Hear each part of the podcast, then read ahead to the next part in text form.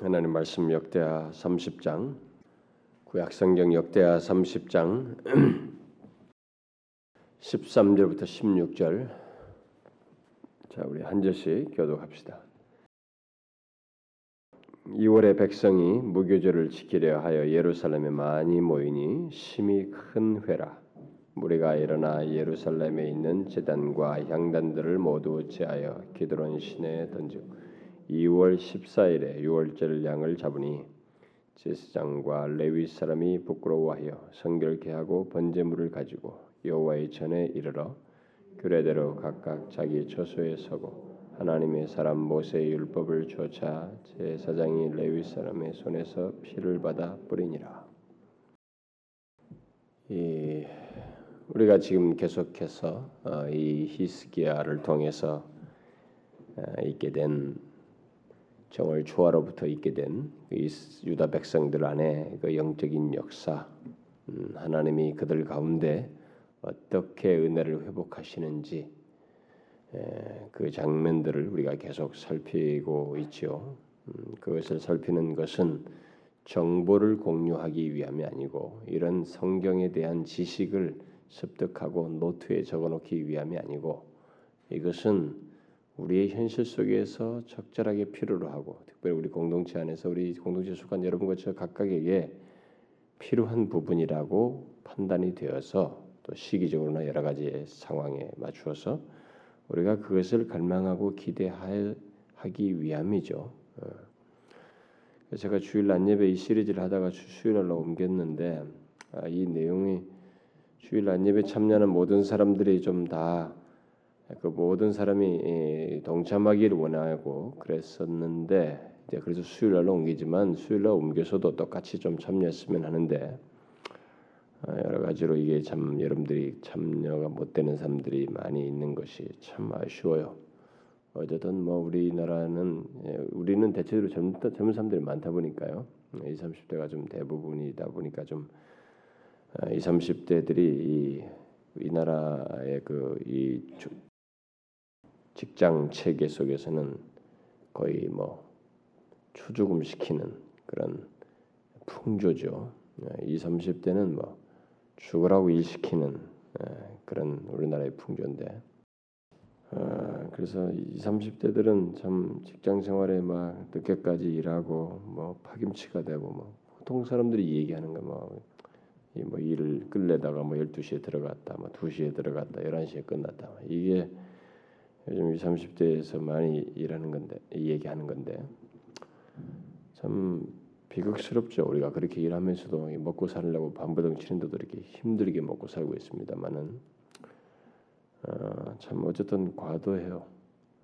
무엇을 위한 일인지 알지 못할 정도로 우리가 이 굉장히 이를 혹사시키는 이 우리나라의 경제 체계가 됐는데, 아, 그래서 어쨌든 뭐 많은 사람들이 뭐 직장으로 이해했든 뭐 자기가 게을러서든 뭐 참여치 못한 것은 정말로 아쉬워요. 이 내용들은 우리가 같이 공유해야 되는데 하나님과의 관계를 회복하고 그의 은혜를 누리고자 하는 그 이 히스기야와 거기에 함께한 사람들의 열심을 우리 또한 회복해야 될 필요가 있고, 특별히 그 히스기야의 소원과 갈망, 갈망에 이런 그 과정들이 지금 보니까 이월 십사일에 정월 초하루부터 시작했는데 지금 하루도 쉬지 않고 이월 십사일까지 계속해서 영적인 각성, 이 개혁을 해나가고 있는 것입니다. 참 쉽지 않아요, 여러분. 그런 것이 쉼없이 한다는 것은, 왜냐하면 사람의 감정은 어제 다르고 오늘 달라요. 어제 좋았다 오늘은 시무룩한 그런 사람들이 막 대반이잖아요. 그런데 하나님의 이끌려서 이것을 지속적으로 지금 해나가고 있는 이 장면이죠. 자, 그런 그 열망과 열심을 가지고 어, 이렇게 계속적으로 어, 어, 더 하나님의 그 은혜의 회복을 갈망하면서 이렇게 나아가는데, 이런 그 히스기야와 그 백성들, 그 함께한 자들의 이 소원과 갈망의 중심에는 그 유월절의 은혜 잔치를 통해서 회복하고자 하는 이런 소원과 염원이 있는 것을 보게 됩니다. 그것을 우리가 지금 이 삼십 장에서 보게 되죠. 이 정월 초하루부터 계속적으로 이, 이 그 성결케 하며 하나님 앞에 더 이렇게 은혜를 얻기 위해서 나오는 이 과정이 계속되고 있는데 이 삼십 장이 들어와서 이 어, 유월절의 이 은혜 잔치를 갖고자 하는 그 열심을 이 히스기야와 함께한 방백들이 드러내는 것을 보고 보게 되죠. 우리가 지난 시간에 살폈습니다만은 아, 그런데 이 온 유대 사람들과 북이스라엘 사람들까지 이 유월절 은혜 잔치에 그들을 초대해서 음, 그들을 하여금 함께 예, 어떻게 해서든지 이 자리에 나오도록 하고자 하는 그 열망이 히스기야에게 그 방백들과 함께 있는데 우리가 지난 시간에 그 십 절부터 십이 절 살펴보았다시피 북이스라엘 백성들에게까지 초청을 해서 이 은혜 잔치에 나오도록 했지만은 그들 중에는 예, 대부분의 사람들이 냉소적인 태도를 취했죠. 음, 단지 거기에 아주 소수만, 일부만 거기에 반응을 했던 것을 우리가 살펴봤습니다.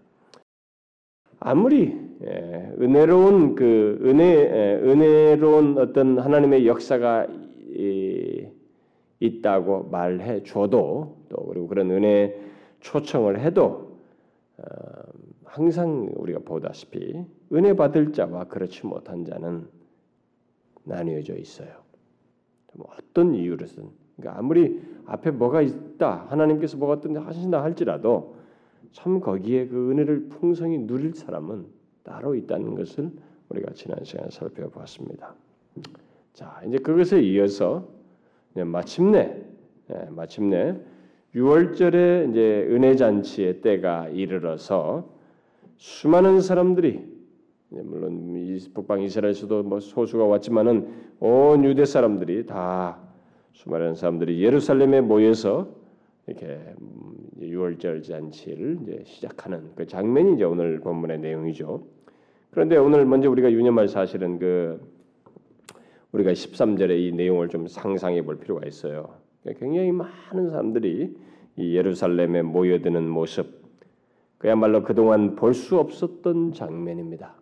여러분 우리가 이제 이 성경을 읽다 보니까 이런 것은 그냥 배경과 그들의 상황 그리고 우리가 그 상황에 들어가 있지 않은 가운데서 객관적인 어떤 역사적 자료나 무슨 뭐나 글을 읽듯이 이렇게 읽거, 읽는 성향이 있습니다만은 여러분 성경은 그렇게 읽어서는 절대로 안 됩니다.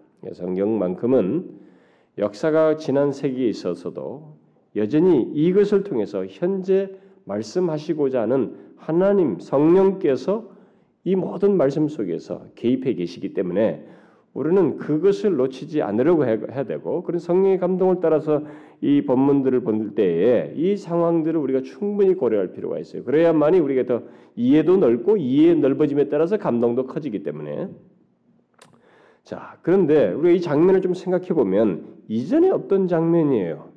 그냥 쓱 지나갈 수 없는 장면입니다. 그러니까 그 정황에 들어가서 우리가 생각을 한다면은 이전에 볼 수 없었던 장면이 아주 이게 지금 벌어지고 있는 것입니다. 하는 사람들이 그래서 이 기록자는 그걸 그래도 단순 서술이 아니라 그 장면, 그 놀라운 장, 장면, 그 상황을 이렇게 묘사를 한 것입니다. 음?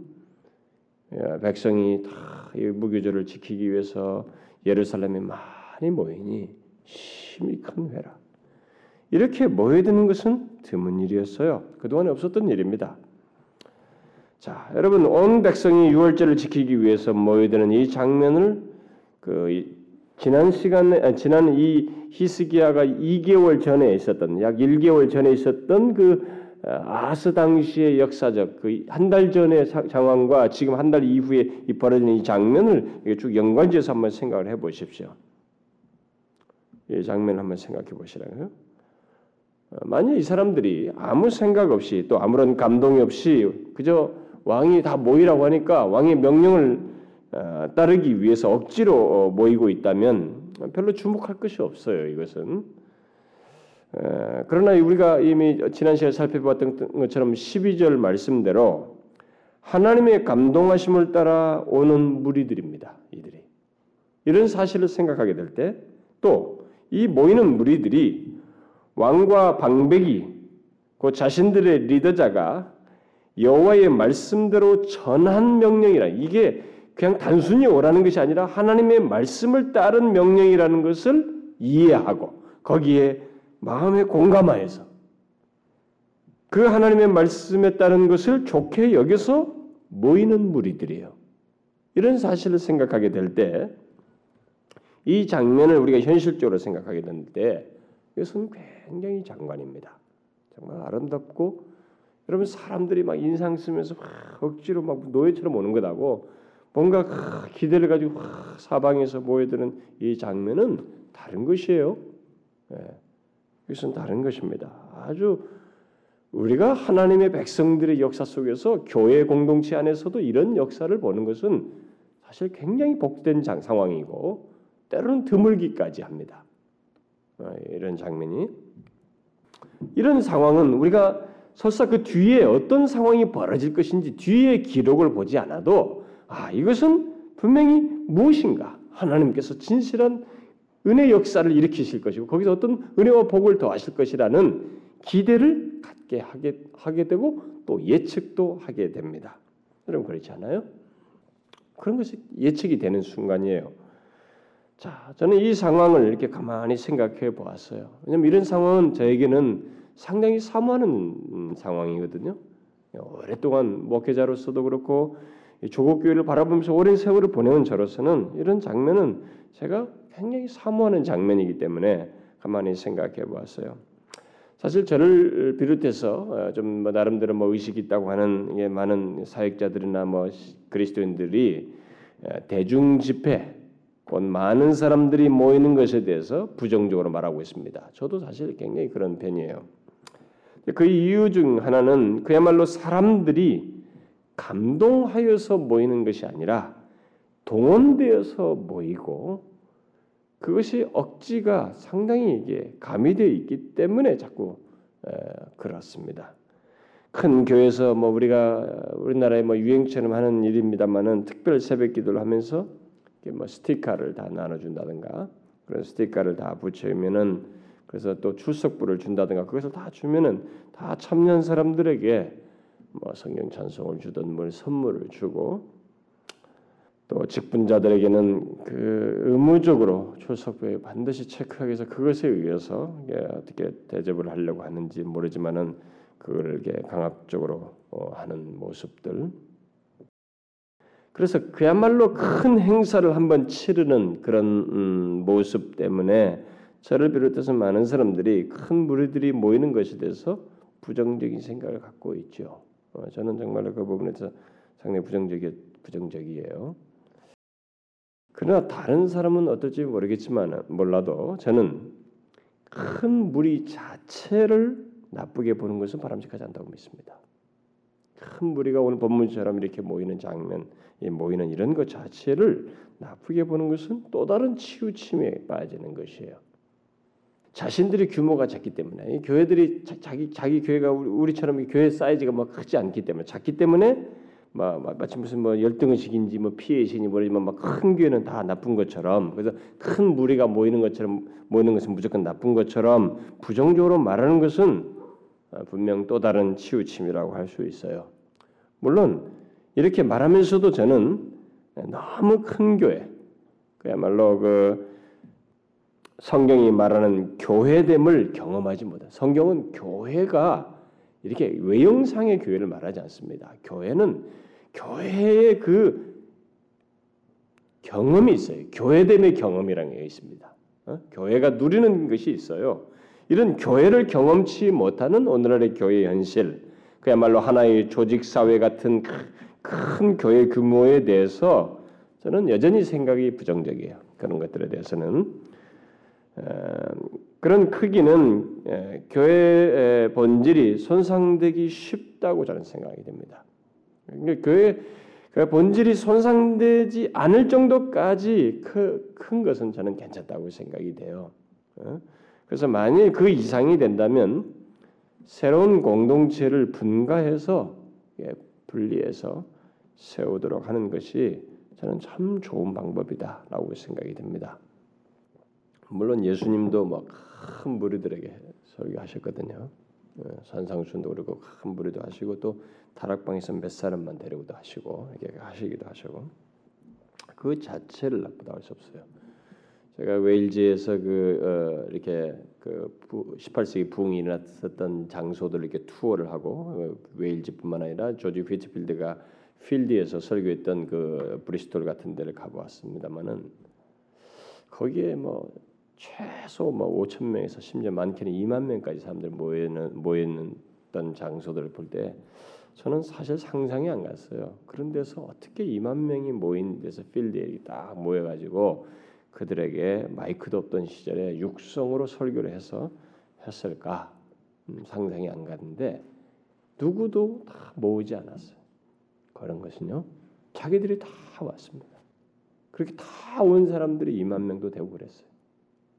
그래서 심지어 그 브리스톨 같은 데는 도시락을 그 광부들이 예, 그때만 하면 광산이 그때 그 주역이었기 때문에 광, 이 광부들이 도시락을 까먹어야 할 시간인데 그걸 밥을 먹고 팍 거기 모여가지고 설교를 조지 휘츠필드가 이 나무 통나무 같은데 올라가가지고 설교를 막 하는 아, 사무에서 그리고 막 눈물을 흘린데 그 얼굴 싹 하면 얼굴에 이게 두 통로가 났다. 전기 작가들이 말하는 눈물을 툭툭 돌리니까 이게 길이 난 거죠. 그렇게 사모해서 왔어요. 우리가 그런 걸 생각하게 될 때 뭐 큰 무리 자체를 나쁘다고 말할 수는 없어요. 근데 이제 교회 공동체를 구성해서 이 교회 공동체가 이렇게 모이는 것 한 번의 미팅으로 끝나는 게 아니에요. 모임 자체로 끝나는 게 아니라 교회는 이 안에서 서로가 상합하며 연락하며 세워가고 양육받고 성장하는 이 모든 것들이 다양한 것들이 있단 말이에요. 은사를 공유하면서 결국 함께 이루어나가는 거예요. 신앙의 성숙을 위한 모든 것들이 공급되는 이 작업들이 다 있어요. 그리고 봉사와 섬김과 모든 밖으로의 안으로의 사역, 밖으로의 사역 이런 것들이 다 내포되기 때문에 교회 이런 것들을 충분히 누릴 수 없는 정도의 사이즈라면 그것은 그럴 수 있도록 어, 제이 차적 작업을 해야 된다라고 생각이 됩니다. 저는 우리나라의 여러 큰 교회들이 그 큰 교회도 모자라서 각 신도시마다 또 심지어 각 구마다 이렇게 지교회를 세워서 영상으로 예배하게 하는 이, 이런 모습은 저는 교회가 무엇인지를 모르는 것이라는 마케팅이라고 생각이 돼요. 그것은 마케팅 전략이에요. 이게 마치 신세계 백화점이 여러 지점, 무슨 지점, 무슨 지점, 분당 지점 하나 놓듯이 놓는 것 같은 마케팅적, 마케팅 전략과 같은 것이라고 생각이 됩니다. 그건 교회를 생각지 않는 것이에요. 성경이 말하는 교회를 생각지 않는 것입니다. 모르겠어요. 옛날에 천구백칠십사 년에 여의도 광장에 뭐 빌리그램 목사가 왔을 때 약 백만 가까운 사람들이 성도들이 막 지방에서까지 올라와서 이 나라 이 민족을 위해서 함께 기도하고 은혜를 사모하는 그런 대중집회, 그야말로 사모해서 갖는 모임이라면 휘트필드나 다니엘 롤란드가 설교 때 막 몇몇 명이 모이기도 했던 그런 것처럼 이렇게 뭐 무슨 모이는 것이라면은 그건 얼마든지 긍정할 수 있어요. 그때조차도 저는 칠십사 년 된 그때 그 사건조차도 저는 약간 그 의문을 갖고 있었습니다. 그랬었는데 어쨌든 그것이 사모해서 모이는 것이라면 그건 긍정할 수 있어요. 그러나 교회를 구성하는 문제는 참 이렇게 우리가 대중적으로 하는 거, 이 성경과 다른 이런 모습이 아니라 이렇게 막 인위적인 그런 것에 의해서 하는 것은 정말로 이게 아니라고 생각이 돼요. 어쨌든 오늘날 우리들의 이 큰 무리의 모임은 본문과 사뭇 다릅니다. 우리끼리 즐기며 흥미를 불러일으키는 이 엔터테인먼트 문화가 없으면 이제는 교회가 서바이브하기 어려운 시대가 됐어요.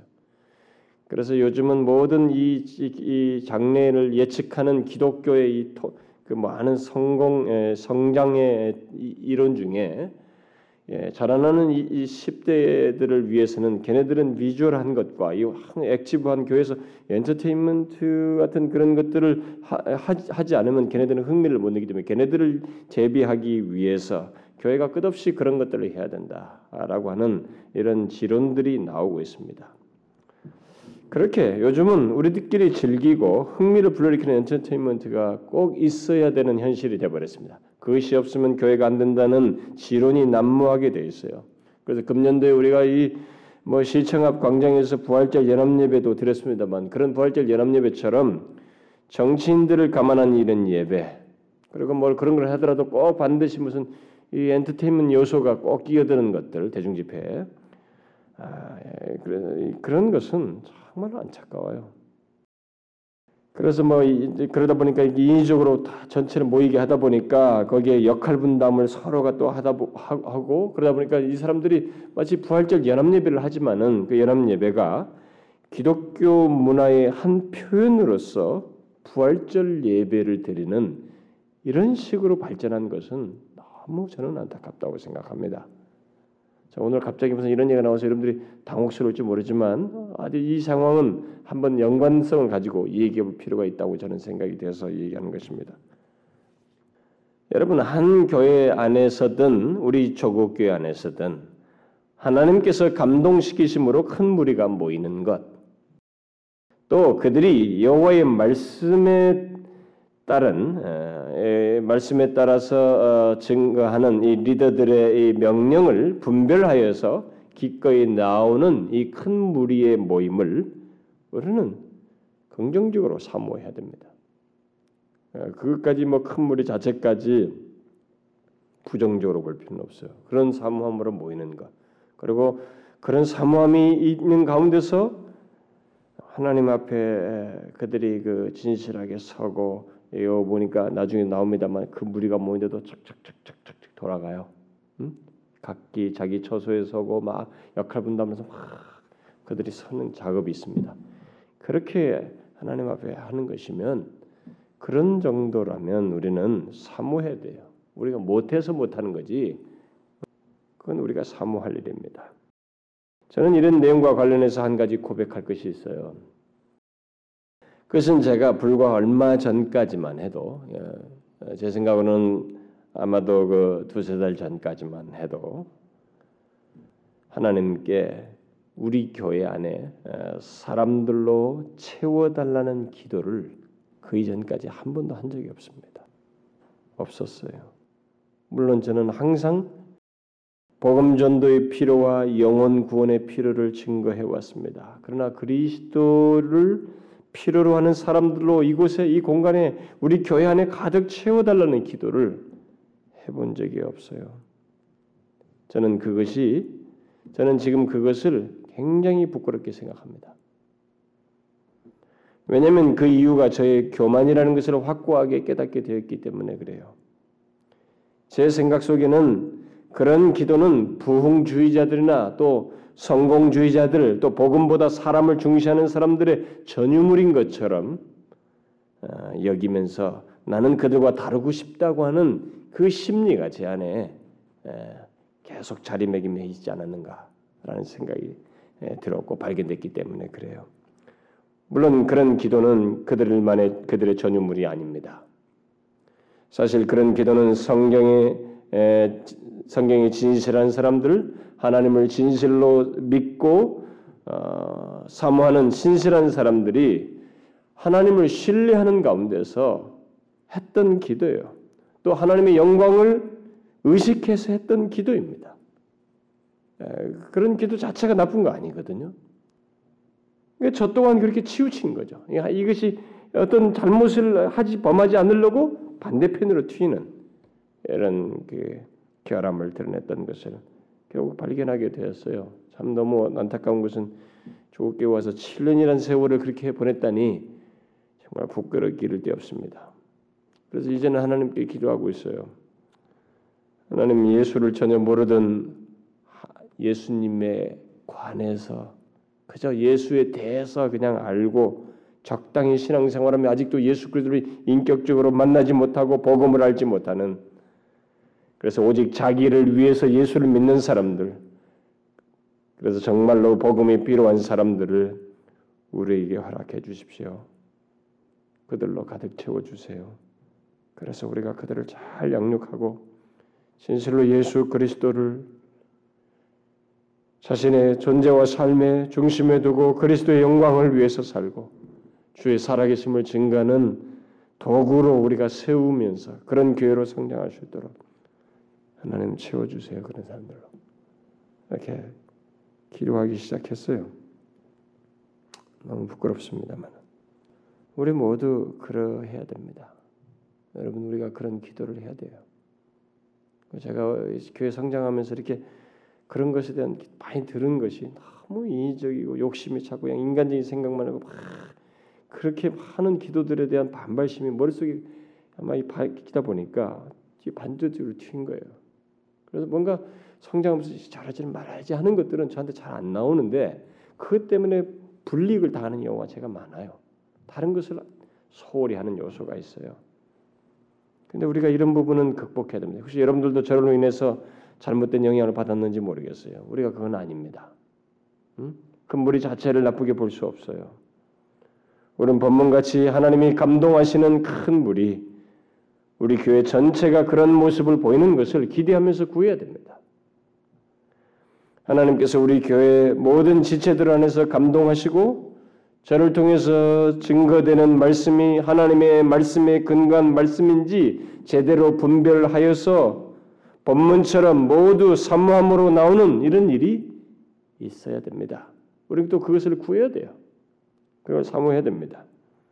왜냐하면 하나님의 놀라운 은혜의 역사는 그런 과정 속에서 있기 때문입니다. 아니, 그것이 뒤이은 역사의 전조예요. 오늘 같은 이 장면의 이 모습은 뒤에서 어떤 일이 일어날 것인지를 예측해 하는 것입니다. 실제로 그런 일이 일어났죠. 자, 그러면 그렇게 나온 이 큰 무리 가운데서 계속적으로 일어나게 된 일어난 일, 일어나는 그 은혜의 역사를 보면, 자, 유월절 은혜 잔치에 나온 사람들이 뒤이어서 십사 절에 무슨 일을 했습니까? 이 장면이 참 재미있는 장면이에요, 여러분. 십사 절에 무슨 일을 했어요? 그들은 과거에 성전에서도 이 많은 부정한 것들을, 더러운 것들을 끌어내서 정결케 하는 했던 했어요. 그런데 성전에서뿐만 아니라 이제 예루살렘이라는 도성 안에서 발견되는 제단과 향단들.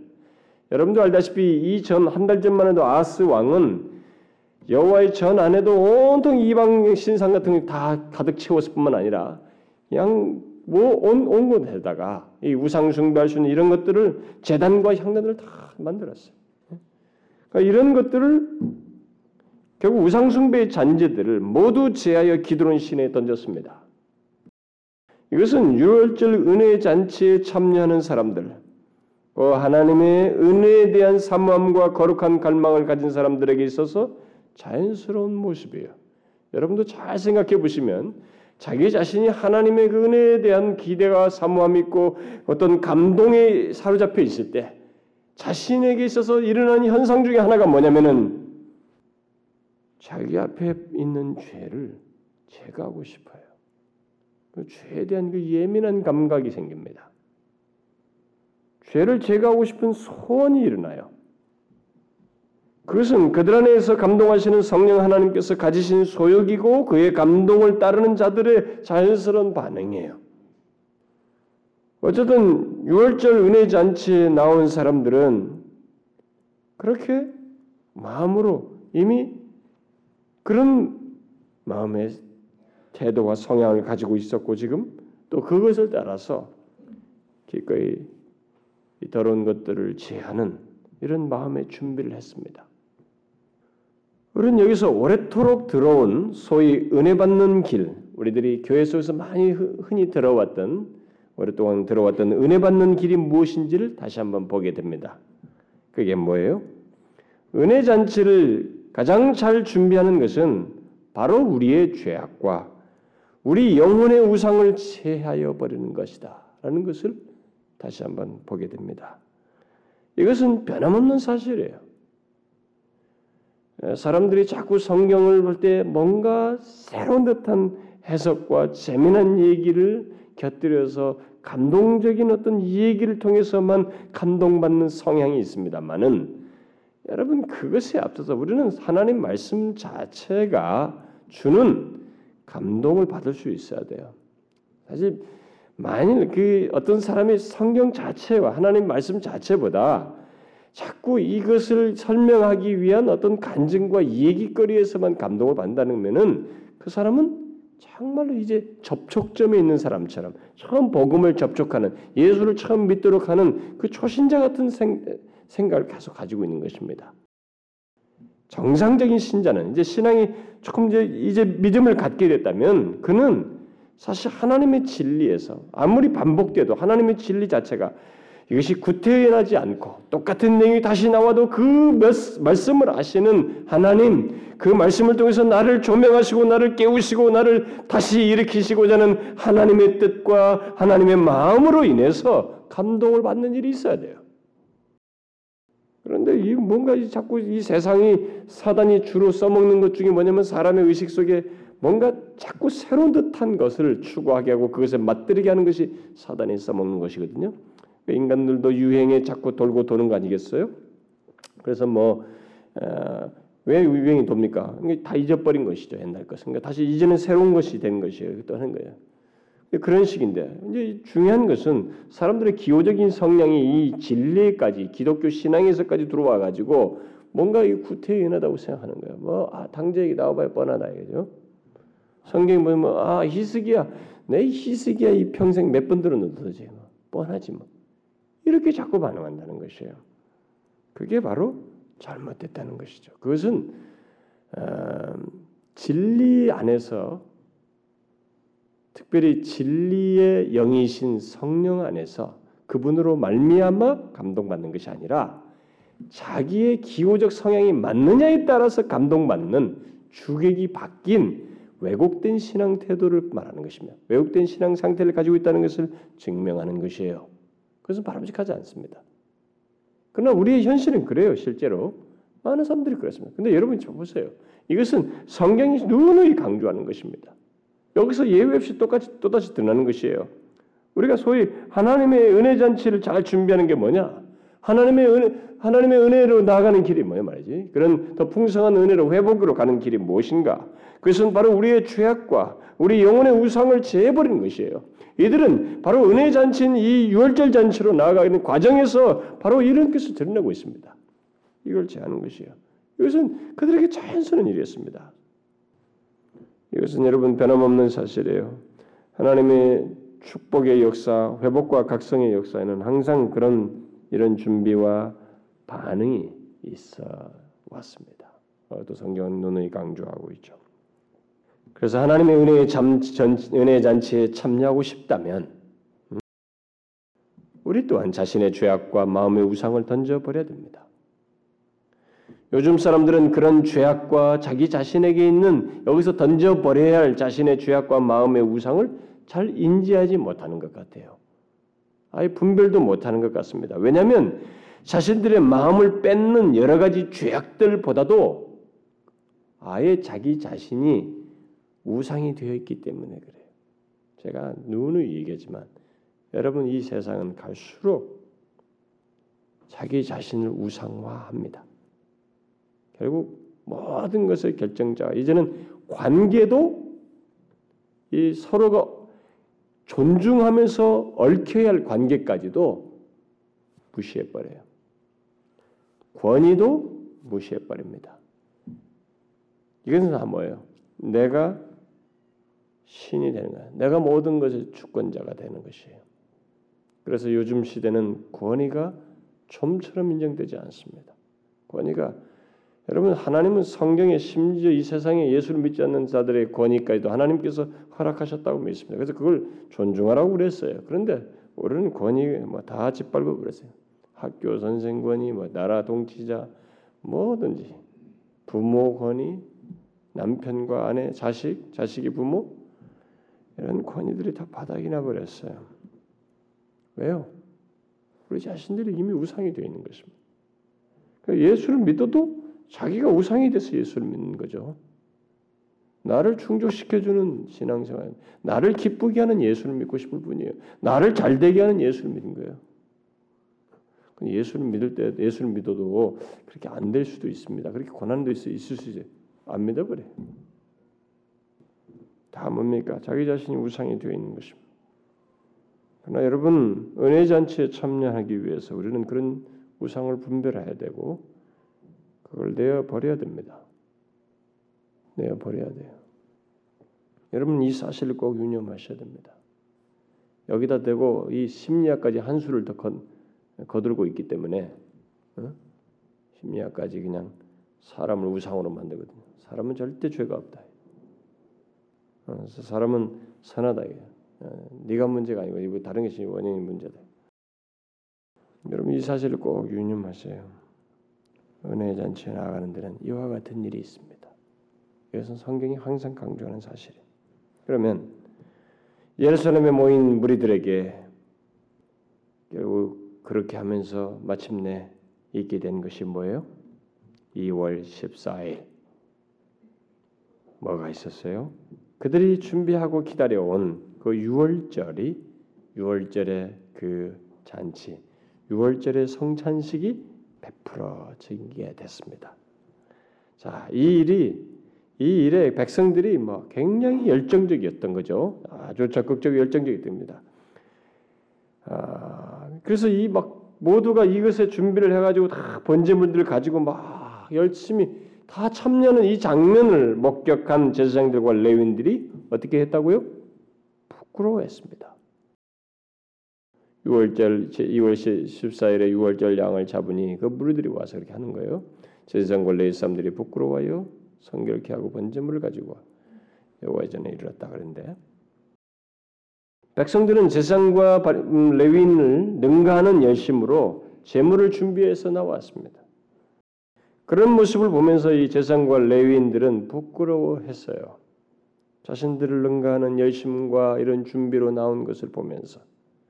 그래서 제사장들은 자신들을 성결케 하고 제사 직무를 수행했습니다. 우리가 앞에서 보았죠. 이미 제사장들은 계속 어, 준비도 안 돼 있을 뿐만 아니라 처음에는 소극적이었고 또 자신들이 이미 우상숭배에 기여한 바가 있었기 때문에 선왕이 아하스 당시 그러니까 부정했고 그래서 자꾸 어떤 식으로든 이 기피하고 있었습니다. 근데 근데 백성들로 인해서 자신들이 이제 수치심을 느낀 거예요. 그래서 이제 자원해서 자신들을 성결케 하며 그 제사장 직무를 수행하게 된 것입니다. 자, 우리는 이런 모습을 우리 현실 속에서도 볼 수 있습니다. 성령의 감동하여서 하나님께 열심을 내는 사람들을 보게 될 때 현재 소극적이거나 냉담한 사람들, 자신의 상태가 소극적이고 지금 열심히 식어 있을 때 어떻게 해요? 우리는 부끄러움을 느낍니다. 그렇죠? 우리는 그때 부끄러움을 느껴요. 이렇게 해서 영적인 각성, 그 영적인 각성은 종종 감동을 받은 자, 각성된 자에 의해서 다른 사람들에게 이렇게 자극이 되고 그래서 다른 사람들 또한 각성되는 일이 있게 되는 것입니다. 그래서 영적 각성이 일어날 때, 부흥이 일어날 때, 또 어떤 영적인 일은 그 하나님의 그 갱신의 역사가 어떤 속으로 말해서 일어날 때는 바로 이런 현상이 일어나는 것이에요. 어? 감동받은 자를 통해서 어? 도전을 받는 것이죠. 부끄러움이 생기는 거예요. 여러분도 그렇지 않습니까? 특히 교회 오래 다닌 사람들이 어느새 습관적으로 신앙생활하거나 열정이 식어 있다가 새롭게 예수를 믿거나 또 회심하게 된 사람들, 또 각성돼서 은혜를 충만하게 잊고 막 그 은혜 충만한 그런 사람들을 보게 될 때 어떻게 돼요? 부끄러움을 느낍니다. 특히 그런 사람들이 예배에 열심히 참여하고 또 예배, 기도, 봉사, 증거에 막 열심을 내는 거 막.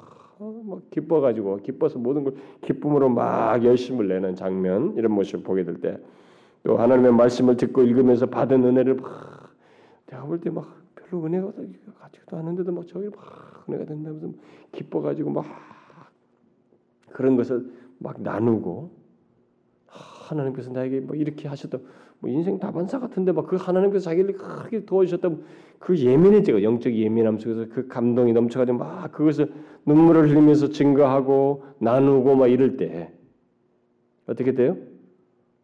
말씀도 어느새 안 읽고 기도도 거의 하지 않고 예배 참석도 막 겨우 뭐 하다가 늦게나 나오고 응? 사모함도 없이 예배에 참여하고 이러던 사람이 어떻게 돼? 오래된 신자 수치심을 느끼죠. 부끄러움을 느끼게 됩니다.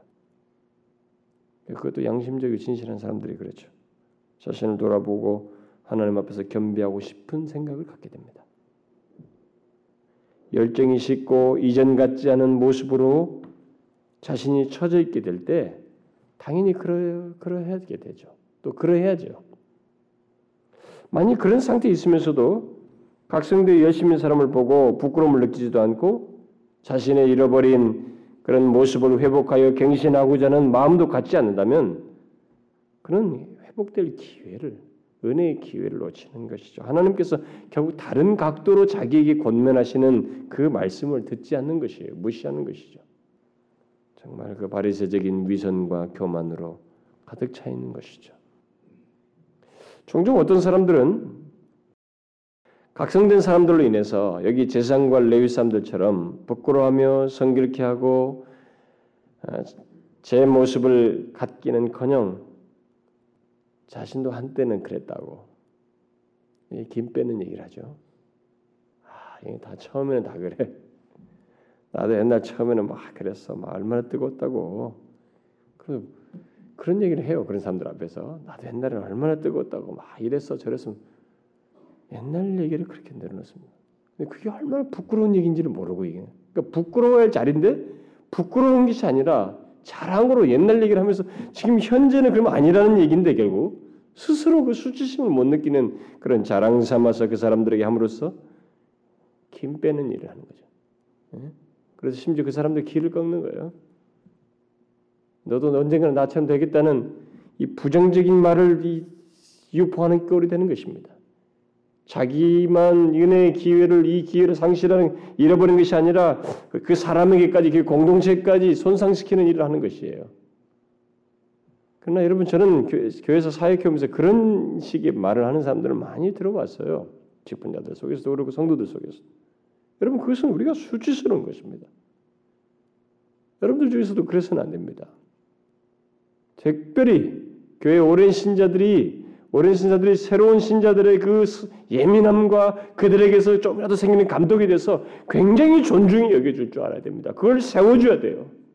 오히려 그렇지 못한 자신을 부끄러워해야 되고 그들을 어떻게든 존중하려고 해야지 거기다 한마디 말을 탁탁 던져가지고 잘라버리고 자신의 경험이 뭐 대단한 것처럼 그 사람들에게 자랑을 늘어놓는 것은 아 정말로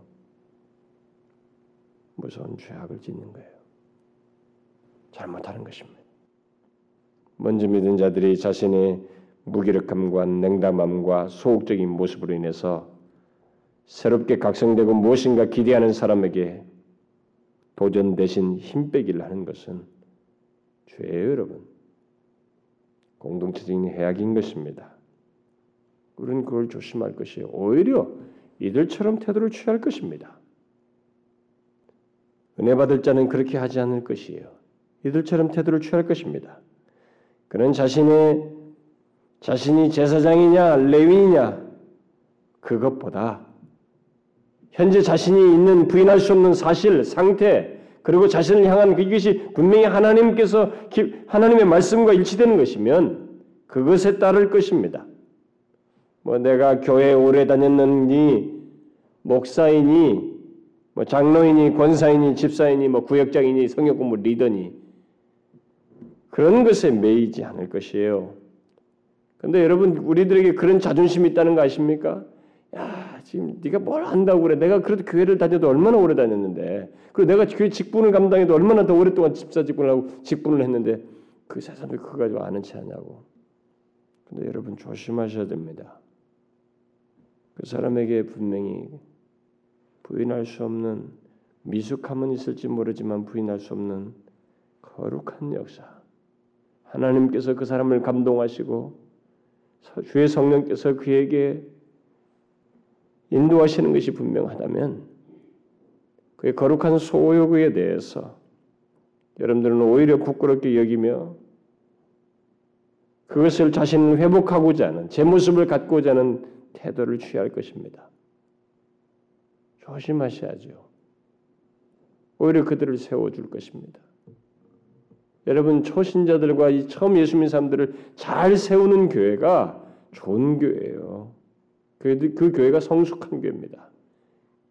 그런데 새로운 사람들, 이 사람들이 와서 적응을 못해요. 어디 서일지를 모르는 그런 교회는 벌써 그들이 자신들 사이에 무거운 어떤 이 개토를 가지고 있다는 것이고 이게 서로들 사이에서 이렇게 자기들의 이 담들을 다 가지고 있다는 것이에요.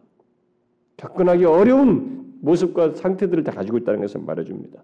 저는 우리 교회가 그러지 않을까 참 두려워요. 우리 교회도 그런 요소가 있지 않겠어요? 저는 두렵습니다. 내가 교회에서 뭐 했느니 몇 년 믿었느니 어쨌든 그런 손꼽장난 같은 행동들을 해서는 안 됩니다. 그것은 스스로 은혜 잔치에서 자신을 제외시키는 것입니다.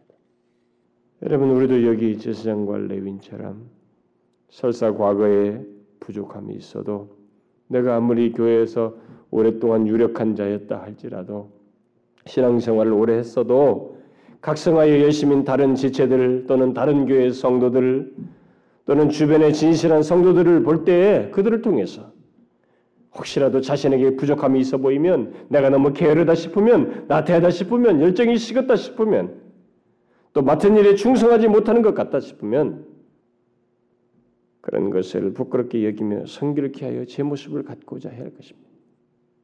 그러지 않겠어요? 우리는 그래야 됩니다.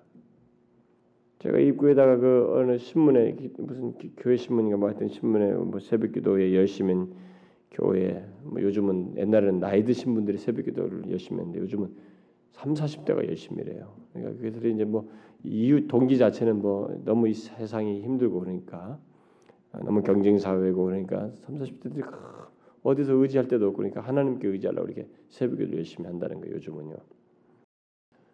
그런 내용을 보니까 뭐 어떤 식으로든 중요한 것은 하나님을 향한 열심 문제에 있어서는 우리도 생각할 문제인 것 같아서 붙여놨어요. 입구에다, 게시판에다. 근데 우리가 비판할 게 문제가 아니고 뭐 어떤 다른 것들, 부정적인 것을 자꾸 들먹거리는 게 아니라 일단 하나님의, 하나님을 향한 열심이 자기에게 식어 있다면 다른 비판을 둘째로 하고 그런 자신들을 부끄럽게 여길 필요가 있어요. 그래서 우리는 성결케 하여 제 모습을 가질 필요가 있습니다. 그렇지 않아요? 여러분, 우리는 교만하지 말아야 됩니다. 저는 우리 교회가 교만해서 이렇게 하나님께서 우리를 자꾸 낮추게 하시고 경고하시는 것이 아닌가 싶어요. 왜냐하면 우리는 자꾸 뭔가 잘난 체를 하는 것 같아요. 저부터가. 우리들이 뭔가 이게 뭔가 정, 진리를 알고 있다. 우리 바른 뭔가를 배우고 있다. 막 이런 생각들이 우리 성경 공부를 하고 무슨 교리를 많이 배우고 있다. 그래가지고 뭔가를 알고 남들을 분별할 수 있다는 것을 지나치게 우리가 이렇게 우월의식처럼 생각하고 있지는 않는가 이렇게 생각이 들어요. 그건 하나님이 싫어하실 거예요, 분명히. 교만은 패망의 선봉입니다. 우리에게 좋을 게 하나도 없어요. 교만하면 하나님이 어떤 식으로 우리를 낮추실 것이기 때문에 그 낮추시는 그 과정에는 우리가 고통이 와요. 손실이 있는 것입니다. 참 우리가 그걸 너무 분별하지 못하고 세월을 보내고 하지 않았는가. 하나님께서 우리에게 다각적으로 이제 그런 것들 생각할 기회를 주고 있지 않아요? 여러분은 이 부분에 대해서 좀 겸손할 필요가 있어요. 부끄럽게 여길 필요가 있습니다. 다른 사람을 통해서. 무리에 각성된 열심에 자극받아 돌이킨 이 제사장과 레위인이 결국 어떻게 해요? 여러분 보면은 본문 십육 절에 사람들이 가져온 재물을 가지고 여호와의 전에 이르러서 각자의 위치에서 의무대로 행하면서 제물의 피를 제단에 뿌렸습니다. 규례대로 각각 자기 처소에 서고 하나님의 사람 모세의 율법을 조차 제사장이 레위 사람의 손에서 피를 받아 뿌리니라. 여러분, 이것이 무엇을 뜻합니까? 예, 특별히 여기서 유월절의 이 클라이막스죠, 이게.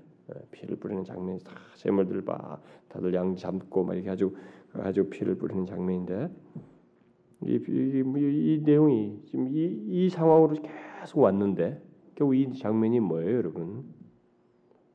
뭘 하는 것이 피 뿌린 걸 뭘 말합니까?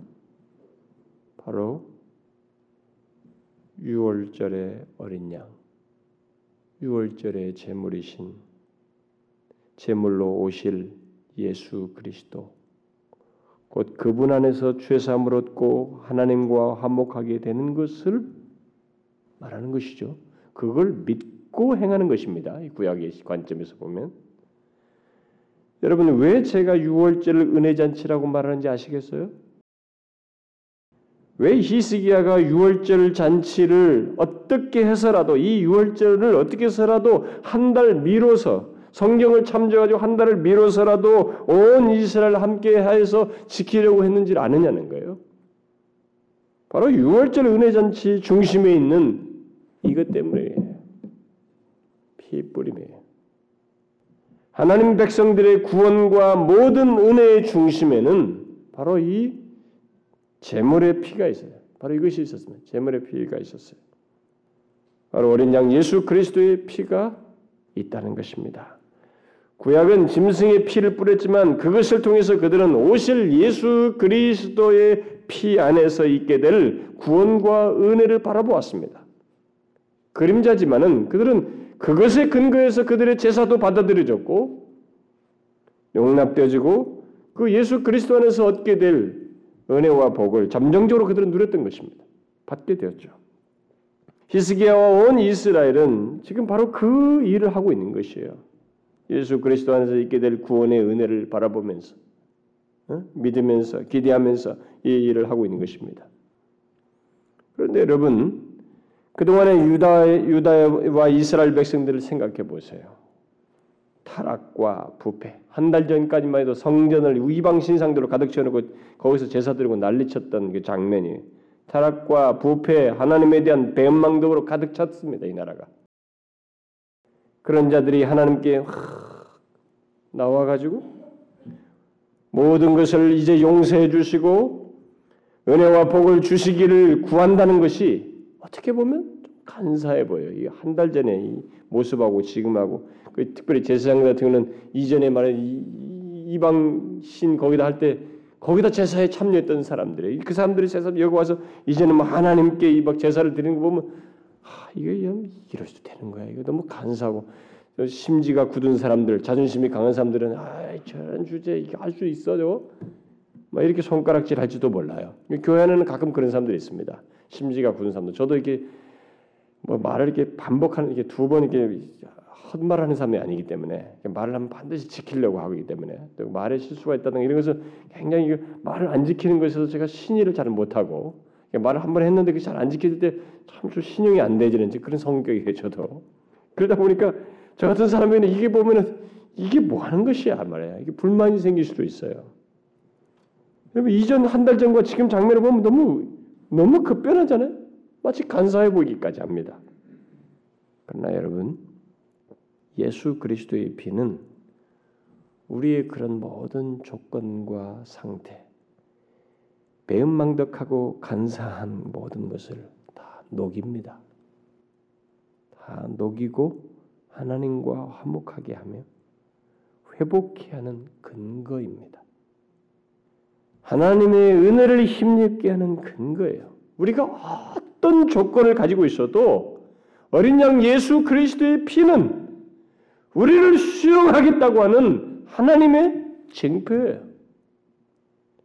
그래서 종종 예수 믿는 사람 중에 아, 내가 어떻게 이런 사람이 하나님께 무슨 갑자기 무슨 하나님이고 또 그런다거나 예수 믿는 사람들 중에서도 또 그래 내가 이렇게 했는데 어떻게 나 같은 사람을 하나님이 받아주지 그 사람이 예수 그리스도의 피를 믿지 않는 것이에요.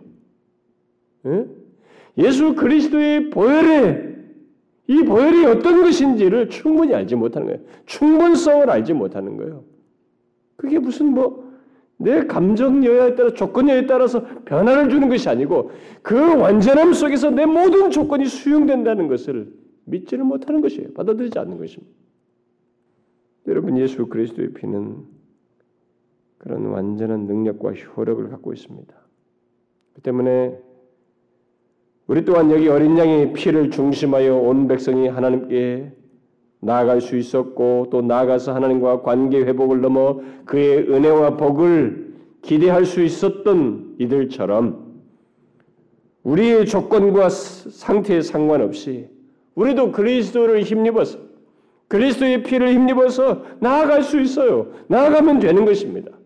그런데 이것을 안 하는 거예요. 놀랍게 사람들이. 이 믿음을 발휘하지 않아요. 이 믿음인데. 여러분, 우리도 이스라엘 백성들이 예루살렘 안에 우상을 제거하며 어린 양의 피를 뿌리며 하나님께 나아간 것처럼 우리의 조건에 매이지 말고 우리의 죄를 회개하여서 회개하고 우리 안에 우상들을 제거하면서 그리스도의 피 안에서 나의 모든 과거가 다 사함받고 정결케 된다는 믿음으로, 그리고 그 이상이라도 하나님께서 우리에게 하시리라는 믿음으로 나아가면 됩니다. 이 믿음이 정말 필요한 것 같아요. 이 믿음을 안 가져, 예수를 믿으면서도 기대심이 없는 거예요. 그러니까 저는 이 아주 이상한 한 현상을 발견하고 있는 것은 오늘날 기독교에서 인위적으로 만든 기쁨을 경험하는 성도들이, 교회들이 있는가 하면, 기독교는 막 뭐 이렇게 뭐 하나님이 잘해줄 거야, 축복해줄 거야 막 이렇게 하면서 인위적인 기쁨을 만드는 그룹이 있는가 하면, 하나님은 너무 신중한 나머지 자신들의 실수와 부족에 너무 매여요. 그런 조건 속에서도 그리스도의 보혈을 의지하여 하나님께 나아가면 그가 우리를 사시고 인도하시며 더하실 수 있다는 그 믿음을 갖지 않는 거예요. 도대체 자기 능력 안에서, 자기 조건 안에서 하나님의 은혜도 맛볼 수 있는 것처럼 생각하는 성도들이 많다는 것이에요. 그러다 보니까 예수를 믿으면서도 좌절해요. 예수를 믿으면서 실패감을 맛봅니다. 너무 쉽게 낙심해요. 일어서지를 못해. 아니, 괴이한 일이에요. 특별히 신중한 사람일수록 더한 것 같습니다. 여러분, 이거 보세요. 한 달 전에 이 정말 있을 수 없는 장면이에요. 그러나 여러분, 다음 시간에도 살펴보겠지만, 하나님은 그들의 이 부족한 것들이에요. 막 있어요, 지금. 그런데 그것까지도 다 수용해요. 다 수용합니다. 그리스도의 보혈 안에서요. 어린 양의 피 안에서요. 구약의 피는 이때 이들의 피뿌림 안에서 주님께서 용납하신 것은 이 피 자체가 아니에요. 이 피가 바라보는, 상징하고 있는, 뜻하고 있는, 아직 시간상으로 여기 오지 않았지, 이 시간이 아니지만 인간의 지상세계에서는 하나님의 행동은 뒤에서 있을 메시아 예수 그리스도 어린 양의 피 안에서 이걸 용납하는 거예요, 여러분. 우리는 시간 개념으로만 과거, 현재 개념을 보지만은 하나님 편에서는 그것이 아니에요. 하나님 편에서는 영원한 현재 시제로서 우리 시간 세계에서 뒤에서 오실 예수 그리스도의 보혈 안에서 이들을 용납하는 거예요. 그래서 그리스도의 피 안에서 용납하는 용납의 용도가 어떤 것인지를 드러내는 것이기도 해요.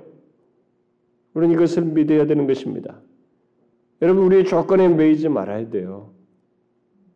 그러함에도 중요한 것은 이렇게 회개하면서 사모하면서 나아가는 거예요. 아, 정말 이러게 되네. 우리들에게 너무 절실한데 도대체 믿음이 어디가 있는지 모르겠어요. 갈수록 우리들이 너무 이 조직사회와 자신의 자기 개발과 자신의 역량에 의해서 자신을 평가하는 풍조 속에 있다 보니까 신앙생활조차도 자기가 하는 것 안에서만 안주하고 그 정도 안에서만 하나님이 축복할 줄만 믿고 있어요. 여러분, 내가 이 일해도 하나 해도 하나님은 하나 때문에 뭐 더 주고 덜 주고 하는 거 아니에요. 내 조건에 의해서 이렇게 더 하시고 적게 하는 거 아닙니다. 여러분과 저에게 베풀어지는 모든 은혜, 은혜는 근거가 그리스도의 보혈 때문이에요. 무엇이든지 십자가에서 다 이뤘다는 사실 때문에 주어지는 것이에요. 우리가 이걸 못 믿어요.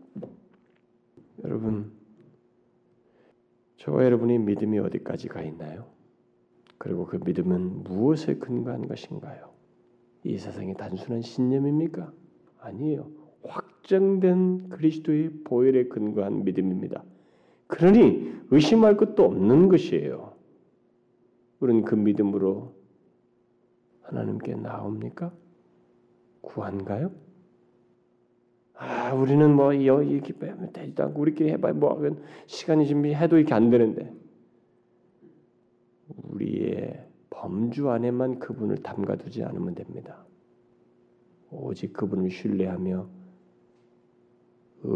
끝까지 인내하며 나가면 돼요. 여러분 아시겠어요? 예? 주의 계시의 말씀을 붙들자고요. 여러분과 저의 역량 아래서 뭘 생각하지 말고 그리스도의 보혈 안에서 우리에게 약속하신 것을 잊게 될 것을 믿자는 것입니다. 하나님께서 그런 약속한 그리스도의 보혈 안에서 능히 우리에게 허락하시고자 하는 것을 우리가 믿음으로써 더 풍성하게 경험할 수 있기를 바라요. 기도합시다.